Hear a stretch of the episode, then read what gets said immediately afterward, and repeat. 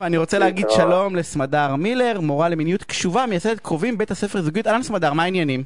ערב טוב, מה נשמע? נהדר, מה קורה? קצת צרודה, כמו שאתה שומע, אבל חוץ מזה, הכל דבש. יופי.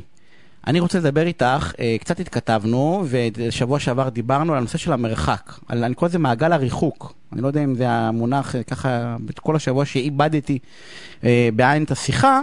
אז יש מעגל ריחוק בעצם, שזה כמעט קורה אצל כל זוג, בסדר? שהוא קורה מכל מיני דברים, גם בקצר בתקשורת, אז בעצם אני רוצה ממך משהו, ואת לא רוצה, ואז אני רוצה יותר, ואז את יותר לא רוצה, ואז אני רוצה יותר, ובקיצור אנחנו מתרחקים.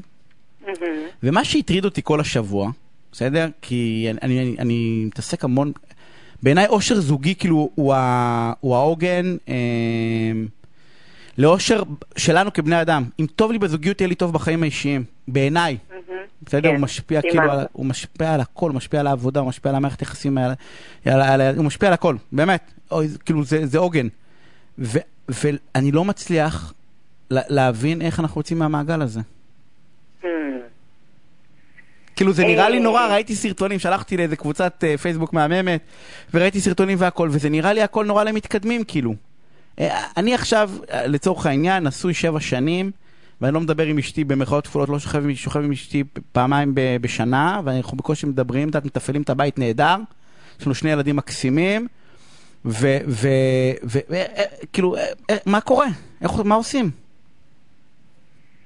אז אה, אנחנו מדברים בהקשר המיני, נכון? על המעגל, המעגל הריחוק. זה אה. הפוקוס שלנו. נכון, אני, קחי את זה לאן שאת רוצה, נדבר גם על המי, יאללה, המיני.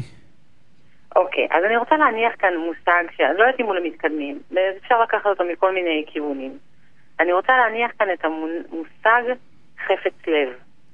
את המקום הזה שבו אנחנו עושים משהו כי ליבנו חפץ, פשוט יש בתוכנו את הרצון להעניק, לשמוע, לתת, להיות, ליצור. וזה ממש עיקרון מפתח בכל מה שנוגע לקרבה או לריחוק. השורש של הריחוק הוא הרבה פעמים כשאנחנו מתחילים לדרוש מהצד השני או מעצמנו לעשות דברים שלא בחפץ לב.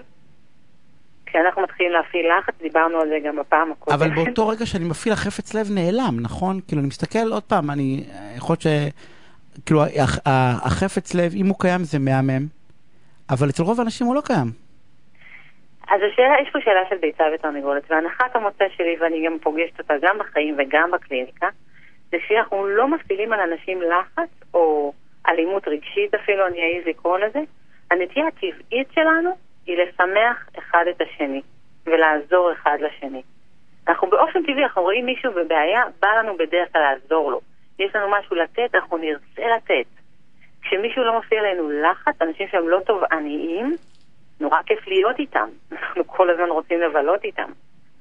ברגע שנכנס אה, תובענות, שנכנסת תובענות ו, אה, ודרישה, ואתה חייב לי, ואם לא עשית אז עכשיו אני אעשה לך איזושהי סנקציה, או אני אה, אנזוף בך, או אעשה אותך לא בסדר או אשם, ברגע שהתדר הזה נכנס, חפץ הלב שלנו נעלם. אותו רצון טבעי נובע מתוכנו לתת, להעניק, להיות ביחד, טק, נסגר. איך אנחנו מחזירים את החפץ לב הזה? הרי הכרנו מישהו, התאהבנו, היה מהמם שנתיים, בסדר? חצי שנה, שנה, לא משנה, כל אחד כמה שהוא מחזיק.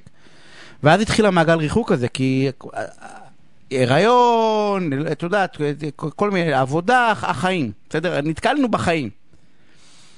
איך מחזירים את החפץ לב הזה? אז בדיוק אותו דבר שהעלים אותו, זה מה שיחזיר אותו. כשאנחנו נצליח לא להתייחס אל הצד השני כמי שאמור לספק את הצרכים שלנו, בכל מחיר. אתה אמור להקשיב לי, בא לך, לא בא לך, אתה פנוי, אתה לא פנוי, סליחה, אתה בעלי, אתה תשב ותכיל אותי עכשיו, כן?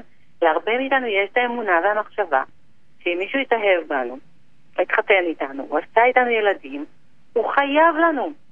אפילו הרבה קודם, אחרי הדייט השני כבר נראה לנו שאם לא קיבלנו למחרת טלפון, פגעת בזכות יסוד בסיסית שלי. ברור. איך לא חזרת. אליי לוואטסאפ ב- ברבע שעה הקרובה? וברגע שאנחנו מביאים אבל- את הסדר, ה- את הגישה הזאתי, אז הצד השני נסגר. אנחנו רוצים להחזיר את חפץ הלב, זה לא תמיד אבוד, זה הרבה פעמים יותר קל ממה שזה נראה. אנחנו צריכים לקחת צעד אחורה מכל הדרישות התובעניות שלנו. אנחנו קוראים לזה בבית הספר לזוגיות לפטר את בן הזוג.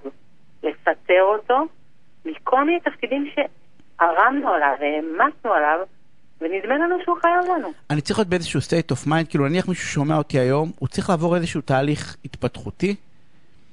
כאילו אני מרגיש שיש הרבה מאוד דברים שאני בגיל 35, 30 נניח, בסדר? או 30, לא, לפני כמה שנים, בכלל לא, לא הייתי בכלל מסוגל לחשוב על הדבר הזה. כאילו, זה, זה פונקציה של גיל או פונקציה של החלטה? את מבינה כאילו מה השאלה שלי? כאילו, אני חושב שיש המון זוגות צעירים לא מאושרים, שבסוף מגיעים אלייך או אליי, כל אחד בפירוק או בהרכבה, וכאילו, אני מרגיש שאין להם את ה... כאילו, שהם בתוך הלופ הזה של, את אומרת לפטר. זה צריך להיות כאילו מודעות רגשית נורא נורא גבוהה כדי להבין שאני צריך לפטר את בן הזוג שלי. כי הרי מה, מי אחראי על העושר הגופני שלי? ברור שאשתי, מי הייתי אחראי? דרך אגב, אפרופו פה נכנסת הבעיה, כי מי אחראי? בדרך כלל מוצאים צד שלישי שיהיה אחראי על זה. ואז כל הדברים מסתבכים. תראה, אני חושבת שיש לנו אה, כתרבות באמת בעיה, לא סתם כל כך הרבה אנשים סובלים, כאילו, זוגיות זה ההבטחה הכי גדולה לאושר שהכי מתנפצת לאנשים בפרצוף. זה כאילו ההבטחה הכי גדולה והאכזבה הכי עמוקה בתרבות שלנו. כי כל, אנחנו כאילו מנסים לעשות בעזרת זוגיות משהו שהיא לא מיועדת לעשות. אני שואלת אנשים צעירים שנורא רוצים זוגיות, למה אתם רוצים קשר? והם בעצם מצפים שזוגיות באמת תהיה הדבר הזה שעונה לצרכים שלהם, שפותר להם את הבדידות, שעושה אותם שמחים, שממלא את חייהם בתוכן, שיהיה מישהו שיקשיב לי, שיכיל אותי, שישכב איתי, שכל הרשימת הציפיות הזאת. אנחנו באים לזוגיות בגישה צרכנית. כאילו הלכתי לסופר, ואני עכשיו מחפשת את המוצר שהכי יהיה, ייתן תמורה להשקעה שלי ויענה לצרכים שלי. כאילו הבאנו את הגישה הצרכנית הקפיטליסטית לתוך העולם הזוגי. ואז זה, זה מתפוצץ לנו בפרצוף. בן אדם הוא לא ספק הצרכים שלנו. וככל שאנחנו יותר נאמין בזה, כך פחות ופחות הצרכים שלנו ימולאו. זה אבסורד. האם אנשים צריכים לעשות התפתחות כדי להיות במקום הזה? בעיניי זו תכלית הזוגיות. אנחנו בזוגיות לא כדי שיהיה לנו מענה לצרכים, אלא שיהיה לנו מקום, חדר כושר, קשוח להתפתחות רגשית. אני, אה, וואי, זה, אני, אני מנסה עכשיו אם זה מנחם אותי או לא, האמירה הזאת, כי אני בא ואומר בעצם זה סוג של הבטחה שהחיים הולכים אותך רק כאילו, ואתה צריך לעבוד נורא נורא קשה בזוגיות. שזה כאילו ההפך מכל ציפייה שאמורה, את יודעת, אני נכנס לדבר הזה שזה יהיה טוב, שיעזרו לי, שיעניקו לי, שאני לא צריך לרדוף אחרי כל מיני דברים, שאת יודעת, שאנחנו, ופתאום, אנחנו, זה, זה, זה מודיעים לי שזאת עבודה נורא קשה. והש... אני, ו... אני לא בטוחה שזאת עבודה נורא קשה. אני חושבת שיש שתי רמות של סיפוק. שני סוגים של סיפוק. יש סיפוק של ילד, שעוזרים לי, שעושים בשבילי, ששומרים עליי, שמגנים עליי, ואני נשאר קטן. ויש סיפוק של מבוגר, כשאני צולח משהו, כשאני מחזיק מרחב עבור האחר, כשאני בנתינה, כשאני גובר על איזשהו מקום בתוכי. וזוגיות יכולה להיות מקום מאוד מאוד מספק כשאנחנו מוכנים לבוא למערכת יחסים של אנשים בוגרים, ולא מתוך הצרכים הילדיים שלנו, שיהיה פה עכשיו מישהו שהוא יפצה אותנו על כל מה שההורים שלנו לא עשו כמו שצריך. לטנגו הזה צריכים שניים או שמספיק אחד שמקבל החלטה שהוא הולך לשנות את הזוגיות והוא בעצם יכול להוביל לזה? אה, דרך, או שאם אין לו שותפה או שותף בעניין הזה זה אבוד? קודם כל נתחיל מזה שאנחנו תמיד ממגנטים, מושכים אלינו מישהו שהוא נמצא פחות או יותר ברמת ההתפתחות שלנו, אחרת הוא לא היה מושך אותנו, אז גם אם נורא בא לנו להאשים את האחר, הכל חוזר אלינו ואור גדול בידינו. אה, בדרך כלל זה משקף את מי שאנחנו. אה, אפשר חד צדדית לעשות שינוי, הרבה פעמים צריך יד של מישהו מבחוץ, של מטפל או של מורה או של מישהו שעוזר לנו ותומך בנו, אבל אפשר באופן חד צדדי... להתוות. ואם מישהו, ואם מישהו או מישהי, מישהי או מישהו שומעים אותנו עכשיו, נמצאים בזוגיות מחורבנת, ומשהו אה, אחד פרקטי, פרקטי, שהוא או היא יכולים לעשות כדי להגיד, לשלוח מכתב, לא יודע, משהו שאת באה ואומרת, זה, זה, זה יכול להיות הסטארטר לדבר הבא. מה היית ממליצה לעשות? הייתי ממליצה להסתכל בכנות עם עצמי ולמצוא דבר אחד, אפילו קטן, שאני לגביו מפעילה לחץ על בן הזוג שלי.